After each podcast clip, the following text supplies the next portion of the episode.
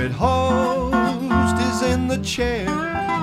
The Truman Show is on the air. It's The Truman Show with Truman Jones. A look at the politics, news, sports, and people that are shaping Rutherford County. The Truman Show is on the air. The Truman Show is on the air. Now, from Adams Place on Memorial Boulevard, it's The Truman Show on News Radio WGNS. Here's Truman Jones. Good morning, Rutherford County. Of course, it's the Greg Tucker Show, and he tried he tried driving in with three tires this morning, and had to go back and and uh, get his poor sweet wife up and and drove her car in this morning. So storms make uh, strange bedfellows, don't they? Well, you gotta accommodate it because you can't stop it. Uh, I don't think the rain had anything to do with the flat this morning. You don't? No, more, more scheduling wise. Uh-huh. Uh, more than likely, we're doing a lot of roof work around several of the properties, and uh, I suspect I may have picked up one of those old roofing nails. Uh, but in any event, we're here, and if you like uh, a little bit of rain every once in a while, it's, it, it, it, it is a nice day. I don't like this kind of weather at all. It was the lightning was hitting all around me when I was coming in this morning, and the rain was just out of out of sight. I mean, it it, it was terrible coming in. So if if you uh, don't have to get out this morning, stay home, enjoy your home, and uh, enjoy listening to Greg uh, converse with all of you this morning because he looks like he's ready to go, although he's got a little bit of a head cold this morning, which is not good. And I heard that my old buddy uh, Greg Thomas Booker was uh, uh, he he won an award this morning, the one that uh, the radio puts out as the favorite guy of the day or whatever it is. I, Good, I, am not good sure. neighbor. Good, is it the good neighbor? Good neighbor, yes. Yeah. He, he gets a bouquet uh, today.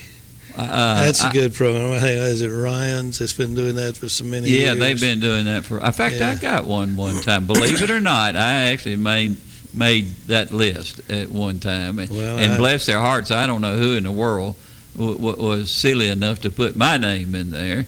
But I do want to mention that, uh, uh, of course, Thomas Booker will be on tomorrow, and Billy Martin's son is going to be uh, on the, the show tomorrow. And if anybody is a baseball fan, everybody knows that Billy Martin was the manager of the New York Yankees for years and a great second baseman. In fact, he saved one of the World Series for uh, the Yankees one time, and I was actually watching that game. And uh, that is a um, that's going to be special for me because I was a big uh, Billy Martin fan. So tune in tomorrow if you're a, uh, uh, a baseball fan. And Harmon Killebrew's uh, son is also going to be on. So it's going to be a special baseball day. And we may be talking a little bit about the strike that's coming up for baseball. And Greg, you, you know, I could understand strikes years ago for people that were making ten dollars an hour or eleven dollars an hour. That was But- pretty good a few years ago. We, Yeah, yeah. But We can you imagine? Would you want to strike if you're making fifteen million dollars a year? I'm afraid jealousy is a motive there rather than any kind of need because they all think, probably correctly so, that the the team owners are making out millions and millions a year. Well, they are. Yeah, Uh, but uh, but they're the owners. yeah, but and they're going to kill the golden goose if they're not careful. Yeah. Well, it's happened before, It and has. a lot of people quit watching baseball there for a while. What I remember about Billy Martin, he was funny because he had had a quick temper. Yes. He'd blow up at the referees, and if you back the, the umpire, back then, I guess it's still a rule. If you touch an umpire, you're out of the game Oh, immediately. So he'd run out like he's going to beat up on the umpire and stop about two feet away and kick dirt on him. So he never touched one. It was entertaining. Yeah, but he put on a good show. It looked like a child throwing a tantrum, you know, kicking the ground, and uh, uh, he made. To me, he was part of the show. Good reason to watch. Surely, surely Martin will lose his temper at least once this game. You know, baseball is is a game for young people and young kids. They can, and, and it's something that they play out on the on the sand lot wherever they can find a place, and, and just enjoy the day with uh, all their friends. Well, you can get hurt in any sport, but what I appreciate about kid baseball is they're not as likely to get hurt as Yeah. they might in some of these other other sports. And uh, Speaking of the sports, Oakland Patriots are the state champion once again. once again, So, Kevin, uh, we're proud of you, big boy.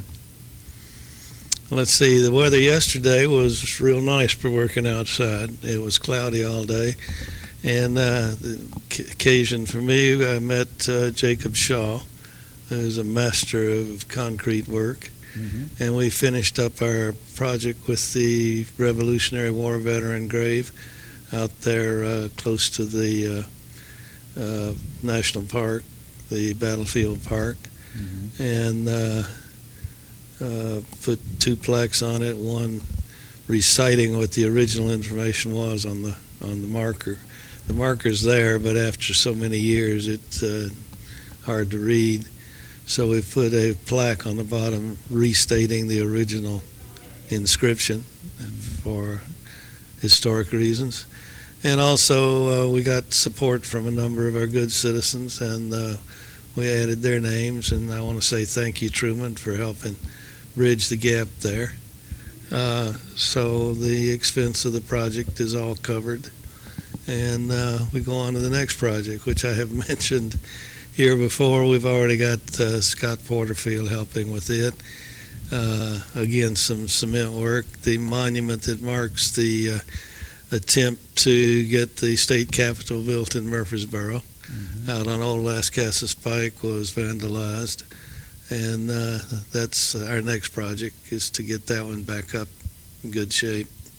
Why in the world would anybody vandalize that particular one?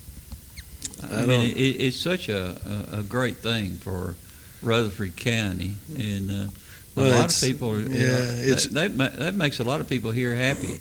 it's curious trivia, but you can see all the businesses out there use it as a landmark. We got the Center Point Apartments and other activity that uh, uses the name and location there. It's it's what I call kind of tourist trivia, but uh, it's fun. And uh, tell the story. And we're gonna, since we have the opportunity here, to uh, make a new plaque for it. Uh, tell a little more detail about the history of the center of the state Mhm. and how it was significant 100 and almost 200 years ago. Yeah. I've Yeah. noticed the knowledge of, of Rutherford County has increased dramatically since you've been there.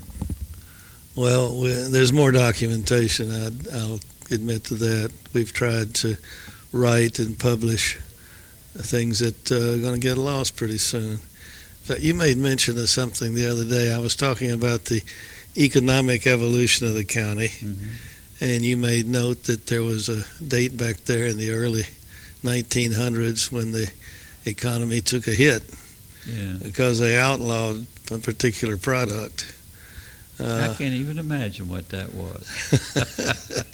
it was flowing pretty freely, Yes. and uh, Very actually, tasty too, I've heard. actually, actually, I would say prohibition raised the value of the product Mhm. because of the difficulties it added, uh, and it continued to flow with a little change of style and procedure.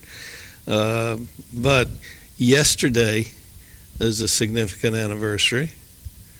That would be December 5th. It's day the 6th, yeah. December 5th, 1933. You know what happened on that date? Is that when everything went south? Do what? It was, is that the date everything went south in this country? Well, uh, that's the date that the uh, Roosevelt administration, as they had promised, I guess one of the first things uh, the new president signed, he was elected in 32, took office in 33. It was the end of Prohibition. That's Uh, when everything went south. everything, everything went to work. Yeah. Uh, one interesting story is uh, uh, Motlow had preserved uh, quietly back up in the hills Mhm. a little activity, and he saw the opportunity to go back into commercial production down there in the Lynchburg area. And he went to Nashville and explained his plan and uh, talked to some of the uh, uh, wealthier individuals there. In fact, a number of them are in the insurance business, and offered shares of his company at two thousand dollars a share. Whoa, yeah, which was pretty big money. a lot of money back then. And he collected from a, a dozen or so. Mhm. and Went back, used the money to reestablish his operation down there in Moore County. And uh, oh, back in the 60s or 70s when I learned about it, that $2,000 share was worth something more like 200000 uh, Very big money uh, to each of the investors. and I like this one coming in Rutherford County Yeah. when you think about it. some impact. Yeah. and uh, uh, all of them were bought out over you know the next few years. And of course, was it uh, Forman, the big Canadian distiller, now owns Jack Daniels. Uh, so I'm sure the local people are, are all out of it, but uh, a nice investment if you got the money to put in, because like you say, in the in the mid 1930s, very few people could come up with two thousand dollars for Yeah. a risky investment. Brought a Uh, lot of jobs to Moore County. It did. It did.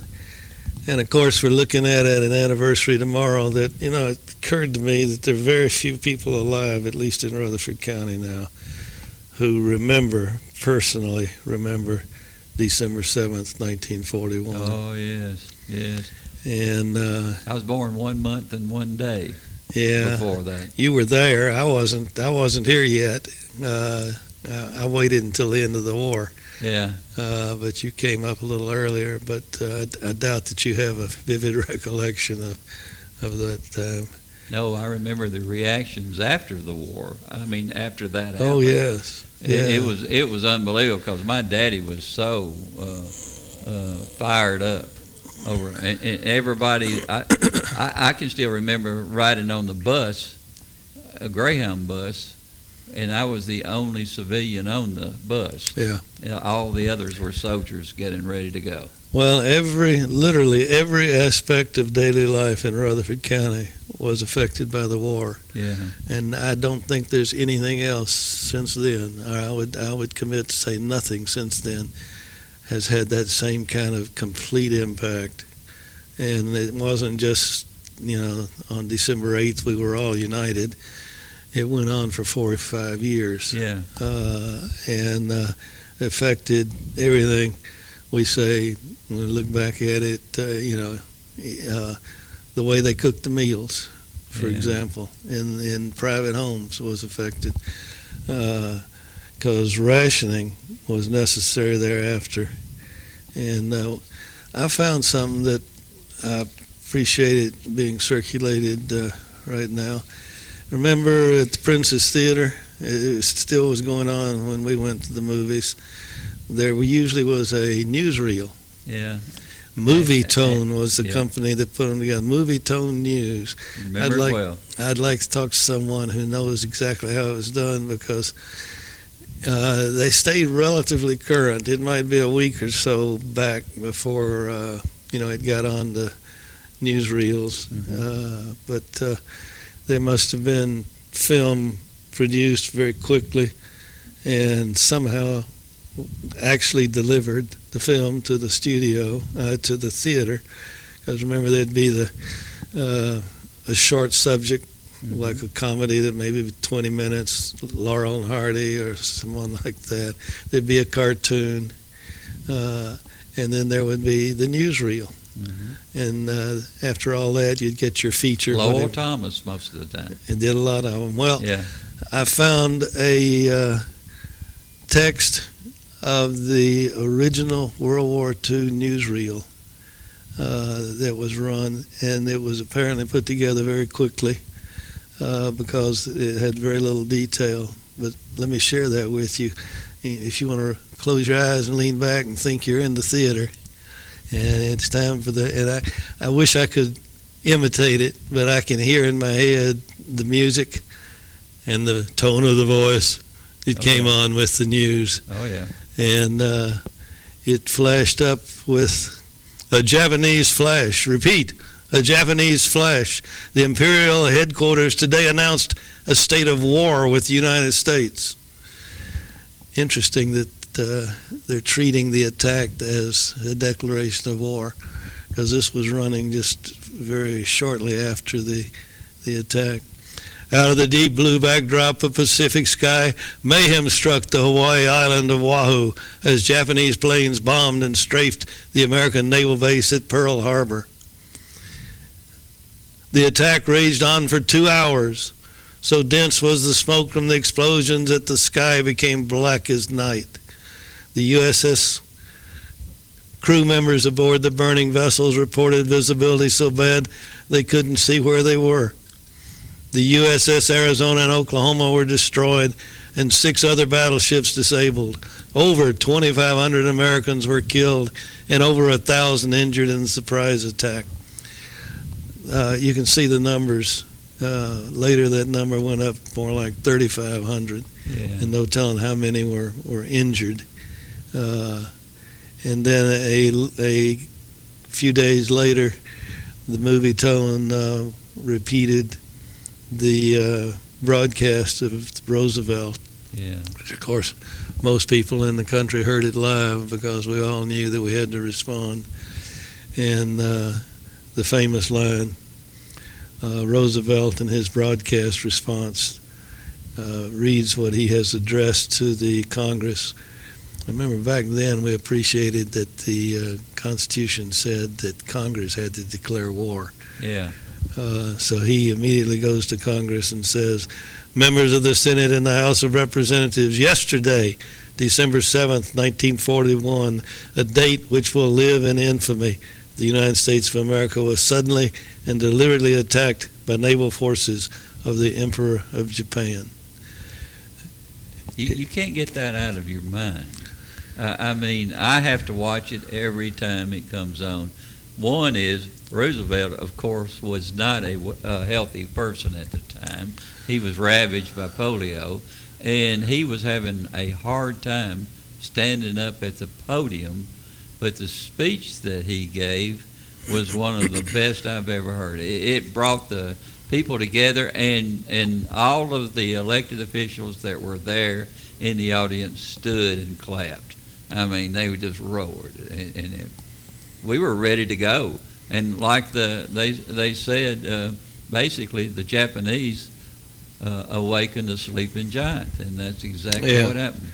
Uh, I think historians generally agree that uh, Japan made a big mistake. They did. because they brought us in with full commitment. Because before Pearl Harbor, you and I have talked about how there was some very prominent uh, Americans, uh, Charles Lindbergh, who were just adamant that uh, we should not engage in the and put He ourselves was in the war. pro Germany, and I Yeah. never understood that one. Yeah, and he wanted us to stay out of Europe Yeah, and uh, organize, travel around the country promoting uh, neutrality was a nice way to say it. Mhm. Uh, and uh, Pearl Harbor ended all that. We were in it all together. yeah, And fortunately, we were blessed with a leader who could prepare us for the worst and get us all to hunker down and, and do what had to be done.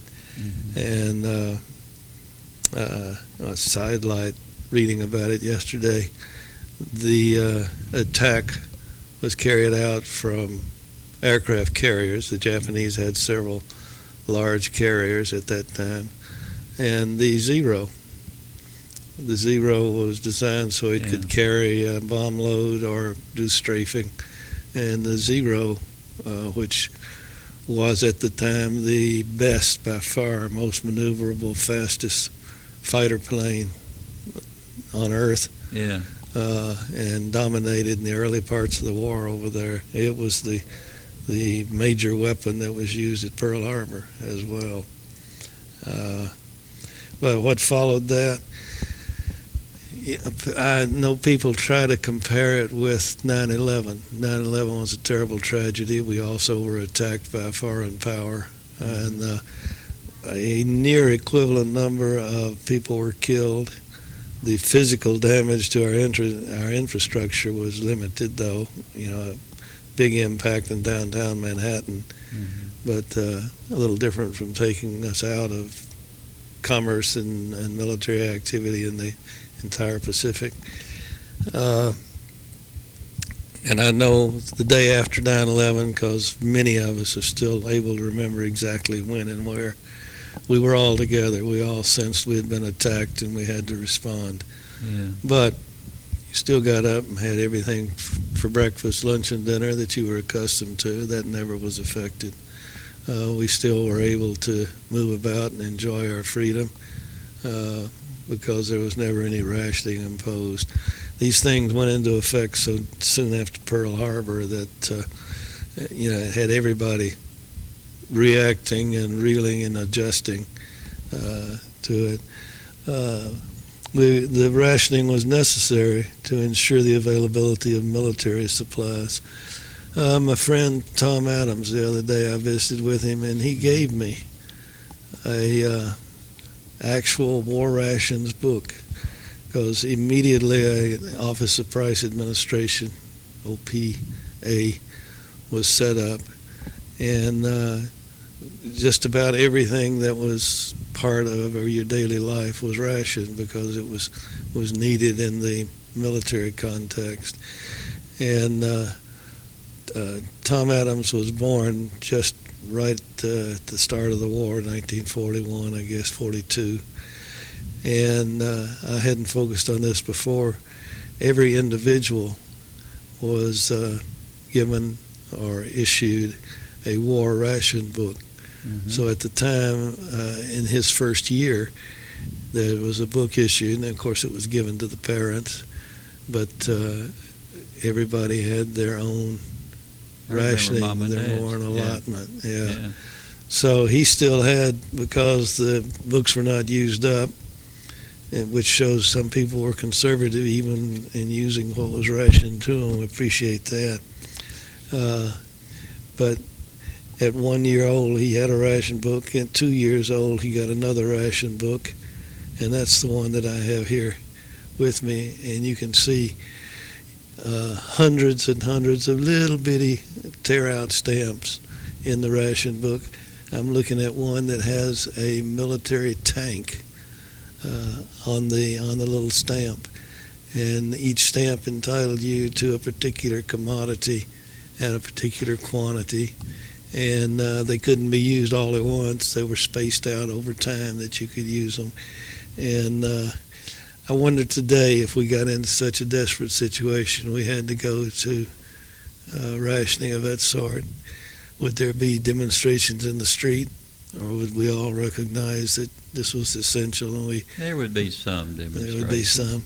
But the responsible people, they would stand up. Yeah, You know, it brought us out, out of the out of the problem, financial problems we were going through in the 30s, and and when everybody went out, I mean, uh, many of the, the guys went into the, the military and, were, and they were fighting in the battlefields, and the ladies, uh, uh, uh, quite a few of them became employed in in, in industrial places, and uh, it. it um, you, you think about it, it was a terrible, terrible war, and there were a lot of of our great heroes that were lost during that. But it it, um, it almost brought us from our knees, went down to our knees, and then we stood up strong, and the country started uh, becoming very, very successful at the, a- after that. and you know we think, well, we got attacked and we responded, and we're back at them. Mhm. No, if you look at the the history of the conflicts, it took us almost two years before we were strong enough to begin to dominate and and recover. Uh, Well, now that, you know, they responded after that attack with our aircraft carrier. Yeah. We all know where that happened, and, and the good Lord was looking after us on that. Yeah, the raid on Tokyo, no one would even dare to uh, suggest uh, a, a military strike under those circumstances. But it was, as you know, for morale here as much. Yeah, Inflicted very limited damage, but it showed that, no, we're coming back at you. yeah, And uh, Doolittle, who had some history and contacts here in Rutherford County, uh, the Doolittle including your father. yeah, the Doolittle raid is almost a, a, uh, a phrase in our lexicon. Um, the same time that we were asked to limit our production, our consumption, the rationing, on the other end, we were asked to collect because part of it was we needed raw material Mhm. and uh, we're going to cut back on our consumer uh, use of it, but also we're going to bring together everything that's needed that uh, we can pass on. So uh, part of it was money, and we started war bond drives. People were Yeah. asked to. The USO was part of that, and USO. very much. Well, people were, for instance, the women, many women went into the workforce, but all those who were drawn into the workforce domestically were asked to put half or some percentage of their income back in uh, the purchase of war bonds. Mhm. So I've talked to many people in the generation that was the working generation at the time, and uh, at the end of the war, they were flush with bonds because uh, uh, sometimes as much as a third of what you were being paid for your wartime employment went right back into bonds, and you were given bonds or saving stamps. Yeah, You saved so many war, uh, saving stamps, and you could trade it in for a, a bond.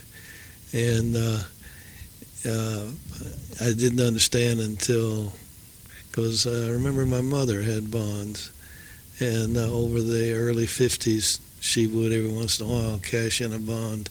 The way they did it is you bought the bond for something below the face value.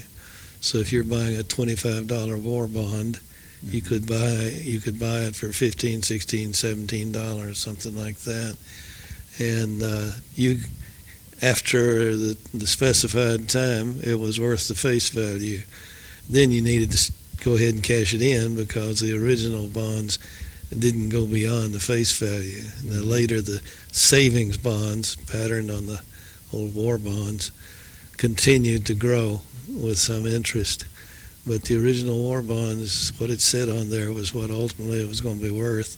So you held it until it came to full value, and then you had to spend it or convert it pretty pretty soon, yeah. or you started losing value.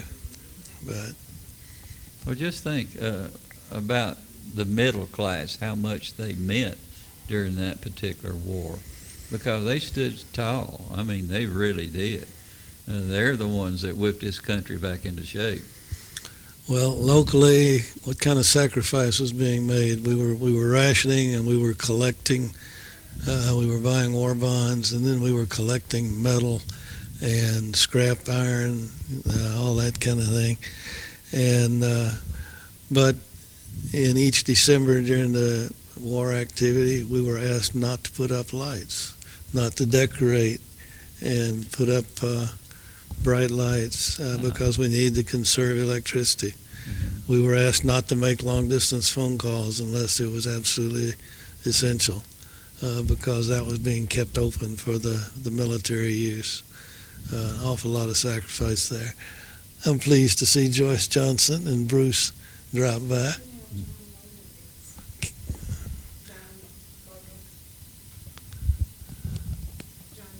John Logan? Mm-hmm. What?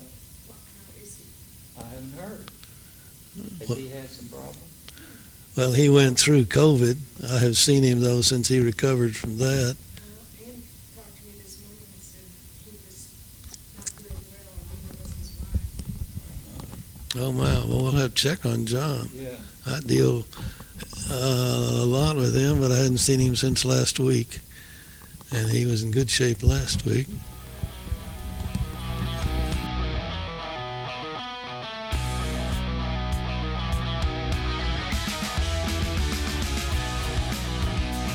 From NHC's Adams Place, home of premier senior living on Memorial Boulevard. It's The Truman Show on News Radio WGNS on FM 101.9 and AM 1450 Murfreesboro, FM 100.5 Smyrna, and streaming at WGNSradio.com.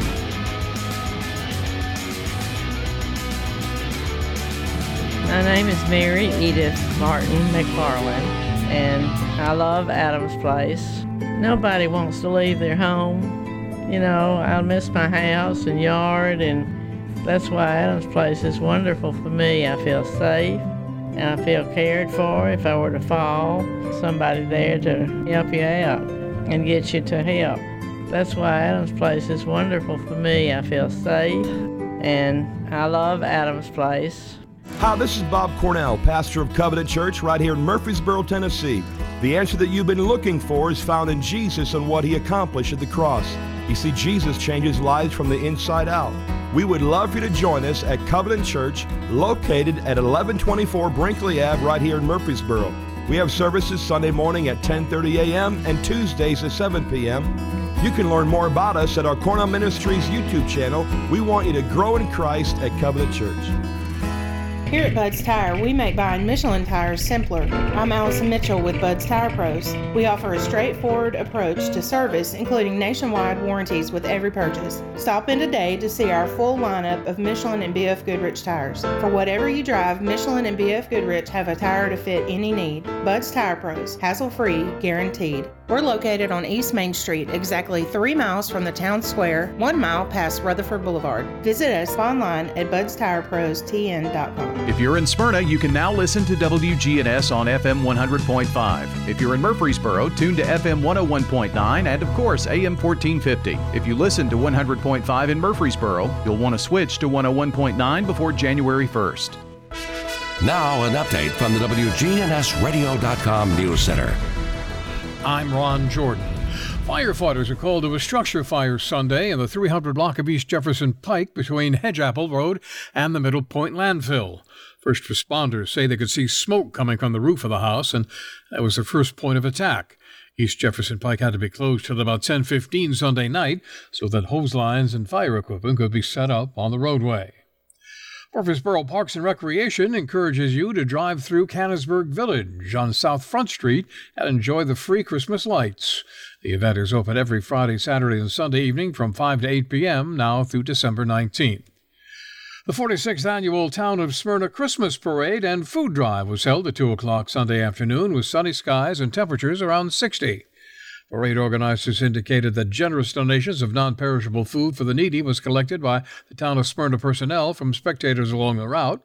They say the goal of 50,000 items was reached with donations from both the public as well as parade entries. Several hundred runners with a wide diversity in age and hometowns gathered at Hop Springs on the John Bragg Highway at 10 o'clock Saturday morning for the 13th annual Frosty Fun Run. Fleet Feet owner Krista Dugosh was elated that the 5K run and walk is again an in person event. She noted that, as in previous years, proceeds from the Frosty Fun Run will benefit court appointed special advocates of Rutherford County and Parks Christmas for the children. Socialize with us on social media. Log on to facebook.com slash WGNS Radio and click the like button. Follow us on Twitter at WGNS Radio. And for news on demand 24 7, it's WGNSradio.com. I'm Ron Jordan reporting. The Good Neighbor Network, on air and online at WGNSradio.com. Rutherford County's most trusted source for local news. Bell Jewelers has a wonderful selection of gifts for men. We carry the William Henry pocket knives and the writing pens and money clips made of Damascus steel. We have some that are made from 10,000 year old woolly mammoth tooth. We have Longines watches, Seiko watches. This is Lisa Halliburton at Bell Jewelers. We have a really nice selection for the man in your life. Bell Jewelers, 821 Northwest Broad Street, right across from Toots Restaurant. Fourth and goal from the one. It's make or break. The game is on the line. Who wants wants it more. These are the moments that can define a season. The roar of the crowd builds with anticipation. And then Into the end zone. Touchdown, Middle Tennessee. hear all the defining moments right here. This is the voice of the Blue Raiders, Chip Walters, on Rutherford County's home for MTSU Sports, WGNS Talk Radio. Listen live to WGNS Radio on our website and Alexa or Google devices. Search WGNS Radio for on demand podcasts in iTunes, Google Play, Spotify, and Stitcher. Plus, we have direct links to podcasts at WGNSradio.com. Good neighbor weather. We'll see mostly cloudy skies here for this afternoon with temperatures steady early, then slowly falling throughout the day. North winds at 10 to 20 miles per hour, gusting as high as 25. I'm meteorologist Jennifer Wojcicki on News Radio WGNS. Currently, it's 55. Premier Six Theater on Broad and Jackson Heights, showing all of your favorite movies. Call their hotline 896 4100 or go see a movie.com. Popcorn Pop Fresh Daily, their movie hotline 896 4100 or go see a movie.com. Premier Six on Broad and Jackson Heights. From NHC's Adams Place, home of premier senior living on Memorial Boulevard. It's The Truman Show on News Radio WGNS. On FM 101.9 and AM 1450 Murfreesboro, FM 100.5 Smyrna, and streaming at WGNSradio.com. And welcome back with Greg Tucker. And of course, we're talking uh, about uh, the attack on Pearl Harbor in our nation. And uh, the anniversary of which is tomorrow. And as we noted, there are not many of us around. There are a few that actually remember the first hearing of the attack. yeah, Uh, but I'd, I'd hope that many of us, if we appreciate what we have today, will at least take a, se- a couple of minutes and review that history. And uh, we call them the greatest generation. They survived, grew up during the Depression, then went right into a war. And hundreds of thousands didn't survive, but uh, they prevailed. And uh, we owe an awful lot to that that generation, and we shouldn't forget that uh, if we let our guard down, there are those out there in the rest of the world who uh, will try to take advantage of us. we got a caller on the line. Caller, welcome aboard with Greg Tucker. Butch, this is FD Travis. I called in. I live on Kingwood Drive. I've been living here since 1967. And I went up to the clerk's office to get a map that shows the subdivision, you know. And in 1938, when it was laid out, Kingwood Drive was named uh, Lindbergh Drive. That's right. And then after that, after he fell in disfavor, they, they changed it, I guess, to Kingwood. That's right. Well, that's That all I had to say. Enjoy your show every time. Oh, Thank you. I, I am glad to hear from you. Uh, and you, you were a great member of the class of 59. Yeah, I remember them all. yeah, yes. You, you're a spe- you're a special person here, FD, You are. and I too. really appreciate you coming. Uh-huh. Th- thank you very much for calling us. An interesting point. In 1929, 28, 29, Lindbergh was the biggest American hero uh, and uh, was treated as a hero all around the world uh, because of his accomplishments, primarily the first transatlantic flight solo. Uh, but uh, he wore out that fame by supporting Germany and promoting the neutralism. And uh, after the war started, the local commission back then, the county court, uh, no, it was the Murfreesboro City Council, uh, which had approved naming the new street Lindbergh. Uh, it said we're going to take that name off, and uh, I'm not sure where they came up with Kingwood. I believe it was actually uh, one of the early uh, early estates over there was called Kingwood. Uh, but that's interesting. It's still a nice area over there Uh, after I- all these years. Yeah, I came across an interesting name that I know folks down in Eagleville, uh, southwest corner of the county, will remember. Crosland. Yes. Frank Crosland Crosland in particular, you know, they uh, immediately, uh, a vast number of the young men in Rutherford County volunteered and, and left.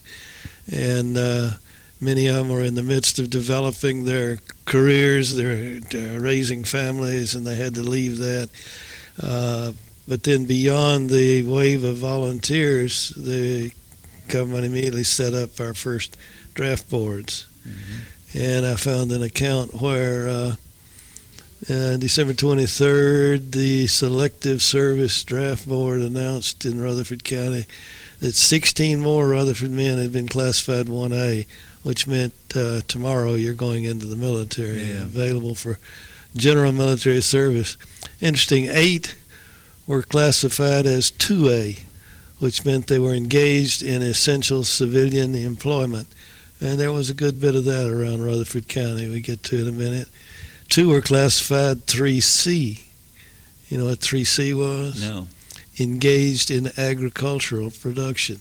Oh, I understand mean, that. the war planners understood that uh, we had to keep producing food if we Yeah. were going to continue to be able to defend ourselves. So, uh, quite a number of our farms and such were kept in operation. And uh, one individual was classified as 4F. And we remember that uh, from years later. 4F meant unfit for military service. Yeah. But you know, a lot of those fellows joined what was called the Home Guard because the National Guard had been called up to active duty and Yeah. all the military branches were involved. So those that could not, for one reason or another, age or physical dis- disability, joined in Rutherford County what we called the Home Guard. Some of the leadership of the Home Guard were veterans of World War One, uh, too old to come along again. But Frank Crosland, classified as 1A, faced the problem that many of them did. I'm starting a business. What do I do with it? Yeah. So what he did was advertise, quote, business property for sale. To be ready when I am called for induction, I have decided to sell my grain, feed, seed, building material, and grocery business. If interested, see me at once.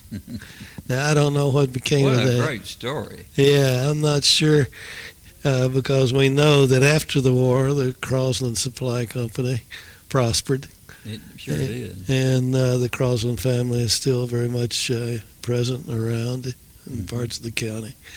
Uh, but his, The mayor of Murfreesboro was was a Crosland. yeah, uh, Frank Crosland. I'm sorry, I should have said Smyrna. I said Yeah, Smyrna. I'll let you correct yourself. Thank you very much.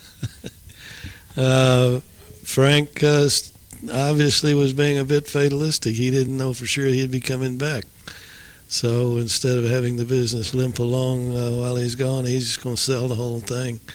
And uh, I'm sure his plan was to use the proceeds of the sale to secure his family because he's also leaving a family Yeah. for under those circumstances. But uh, it was a an admirable but a cruel time. Uh, but because everybody knew we were all in this together, everybody was doing their part.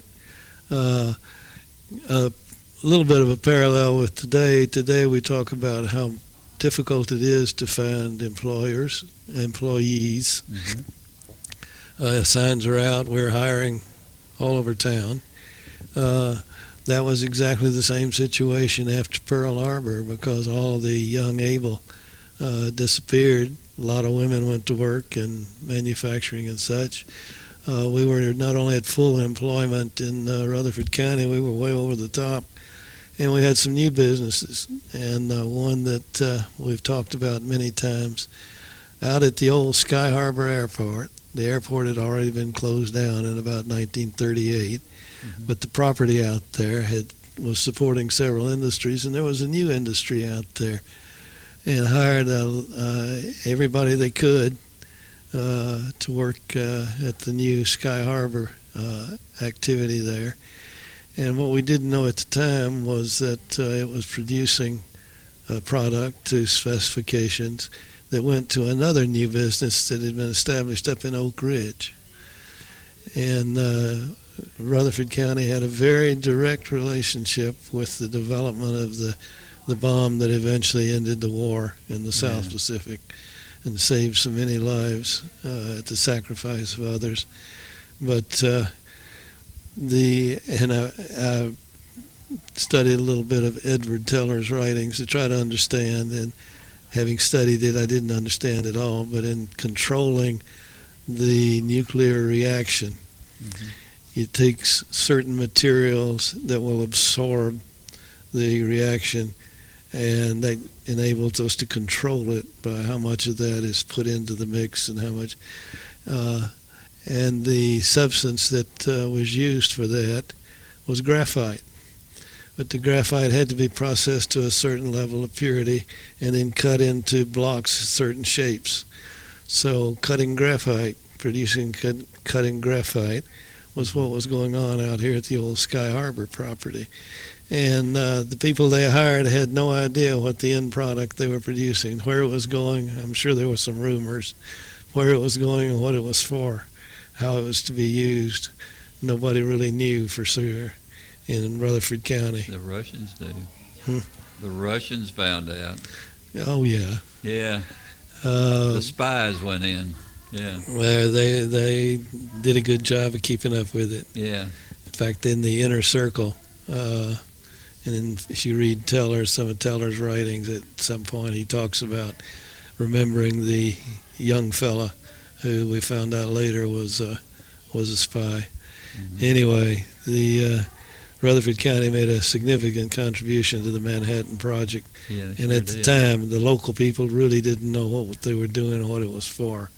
Uh, but uh, added to the employment base here in Rutherford County. You th- you think about all the things that were going on at the time, and you wonder where the, uh, where we were able to succeed where Germany couldn't. Germany was working on the bomb also at the time, and not had the uh, ability to completely develop it at the time. And uh, it it just seems like that um, everything fell in place for us to make it all happen. And uh, you, you talk about this being a blessed country. This really is a blessed country, and and we need to be um, so proud to be a part of a country that has meant so much to the world. Because you know, uh, Great Britain was trying their best to get us into the war, Oh, and, yeah. and, and support Europe at the time. Yeah, Churchill knew he had he had to have reinforcements. Yeah. and he would not be able to hold out indefinitely.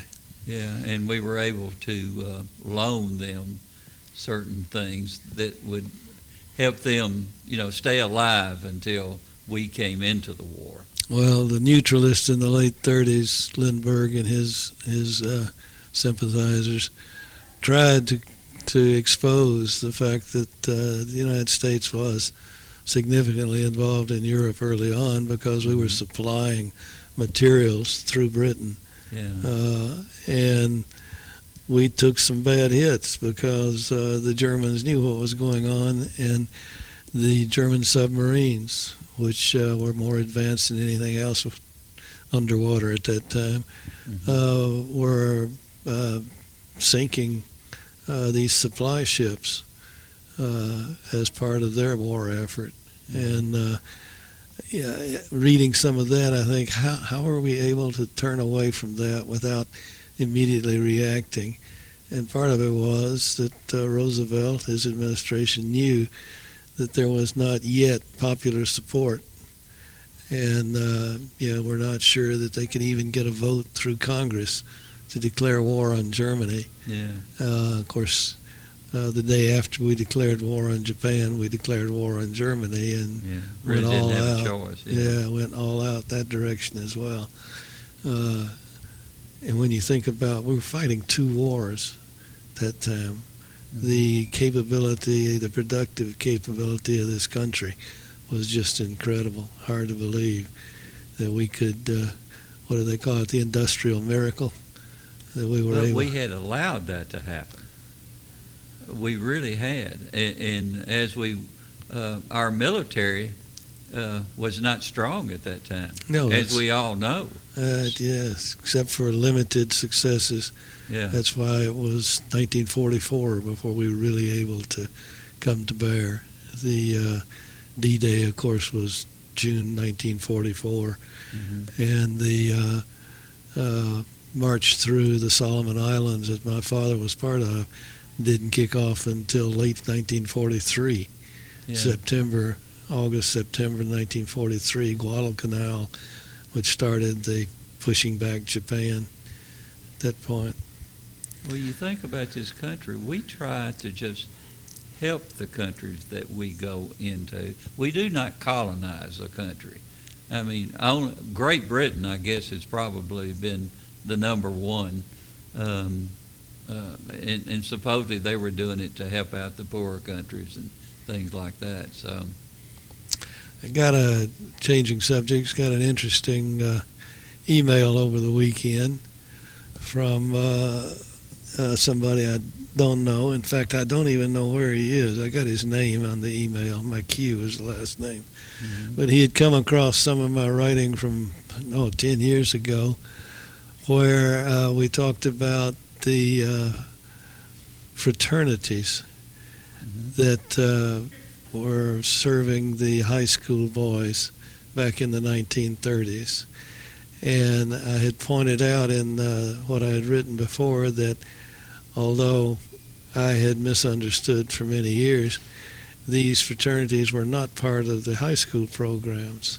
Because when I started research, I went uh, to all the yearbooks from Central High School in the 30s looking for the Sigma Phi Omega fraternity, expecting to find pictures of groups and identify the, the, the boys that were in the fraternity.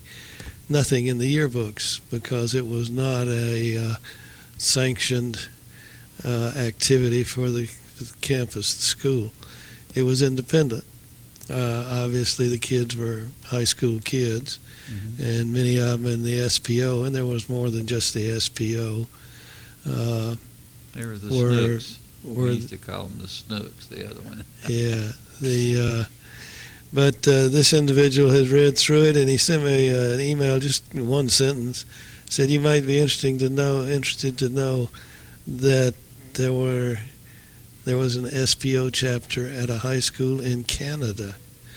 Well, the organization that set up the SPO and chartered the, the individual groups was based in Chattanooga. Uh, was basically a profit-making business, uh, setting up these chapters and collecting dues and providing services and such. And uh, you know, they they taught leadership and uh, uh, were a service group and also provide social activity. In fact, the SPO at least once a year would have a big uh, formal dance, and uh, probably Lewis Brinkley, our local big band, played for it. But I know on one or two occasions they were able to hire Francis Craig, the big Nashville big band, which uh, had some national reputation. I think they had at least one big uh, hit near you. Uh, Yeah. and they brought them. The SPO brought them down here once or twice. I mean, that was a big ticket item, but uh, did the social work. Well, what's interesting about the uh, information from Canada is there apparently it was part of the high school program, uh, different from the way it operated down here. Eventually, in my time, uh, high school fraternities were generally banned, prohibited uh, around Nashville and those areas. I think down here as well eventually. But uh, They were still going when I was in high school. yeah, uh, but they were off off campus, so to speak. Is that what you remember? Mm, no, a lot of their activities were on campus. Activities, but were they recognized as a campus organization? I don't know. Yeah. Maybe somebody needs to call in and tell us that. Uh, Bob Mifflin and Richard Reeves, I know that they were uh, SPOs. Well, uh, I hadn't focused on it much until I came back in the late uh, 1980s, and Tommy Hard said, Well, I remember your father and uncle very well because I had to memorize their names. I said, What? He says, When I pledged SPO in order to be a member, I had to memorize the names of the founding members. And the two Tucker boys were part of that founding group, uh, along with some other very familiar names. And uh, he said, uh, you know, we had to memorize all that and and uh, show our commitment to the organization. Mm-hmm. You think it's still raining out there? I love it. You know, it's such a great day. I don't care how messy the, the bad weather is outside. It's still a fun day. Well, it- and living here in Rutherford County, you know, we're all blessed here. We really are. Well, it strikes me as a good day to head over to Hooper's, and maybe they'll have a fire going and some other f- contemporaries to. Are you inviting everybody to come over to Hooper's? Yes, today? sir. Everybody who's interested in talking about old times and complaining about things today, uh, Hooper's is still available as a as a venue for that. You know what it reminds me of? It reminds me of the old days when I was young, and uh, we would all go over to uh, Mitchell's Grocery, and they would have a fire going about this time of year.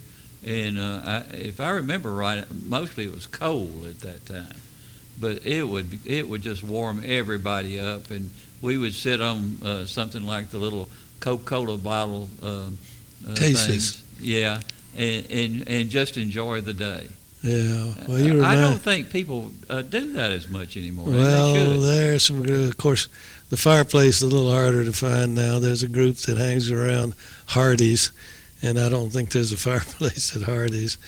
Uh, this would actually be a stove, yeah, a big old pot-bellied stove. uh, pot-bellied stove. Yeah. wood stove, uh, coal. Well, you remind me the uh, fireplace at Hooper's is a good study Mhm. because it was obviously built back in the days when coal was the way we heated. Mhm. And uh, unlike your uh, fireplaces in modern homes today, it's shallow. It's probably from the front of the grate to the back uh, brick, Mhm. oh, eight inches maybe, because they wanted that heat to be bouncing out into the room, thrown out in the room, rather than going up the chimney. Yeah. I got a beautiful fireplace out at the farm, but just about all the heat goes up the chimney because that's the way we designed it. Uh, uh, but uh, the grate had kind of a belly to it, so the the fire was actually out beyond the fireplace, and uh, the draft would pull the smoke up the chimney, but the heat would be deflected, reflected out into the room, which was the reason you had a fireplace back then. It wasn't the, the romance or the nostalgia; it was to keep the place warm. But it, but they work together. I mean, the romance and the nostalgia. That, there's nothing more comfortable than a home and and being around with friends and family and, and watching the fire. I understand about the nostalgia. You might have to explain what you mean by romance and fireplace. Well, I thought I thought that uh, somebody as romantic as you are, I thought that uh, you would uh, have that uh, that thought while you're sitting there. You wouldn't know. You wouldn't know.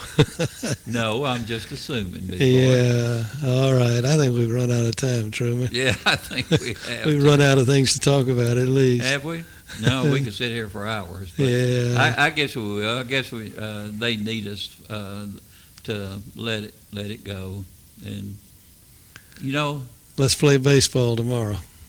yeah, we're going to. With Billy Martin's son's going to be on, we're going to be talking about the Yankees of the '50s and baseball, and and how uh, baseball is uh, um, been able to stay pretty much the same type of sport during all these years.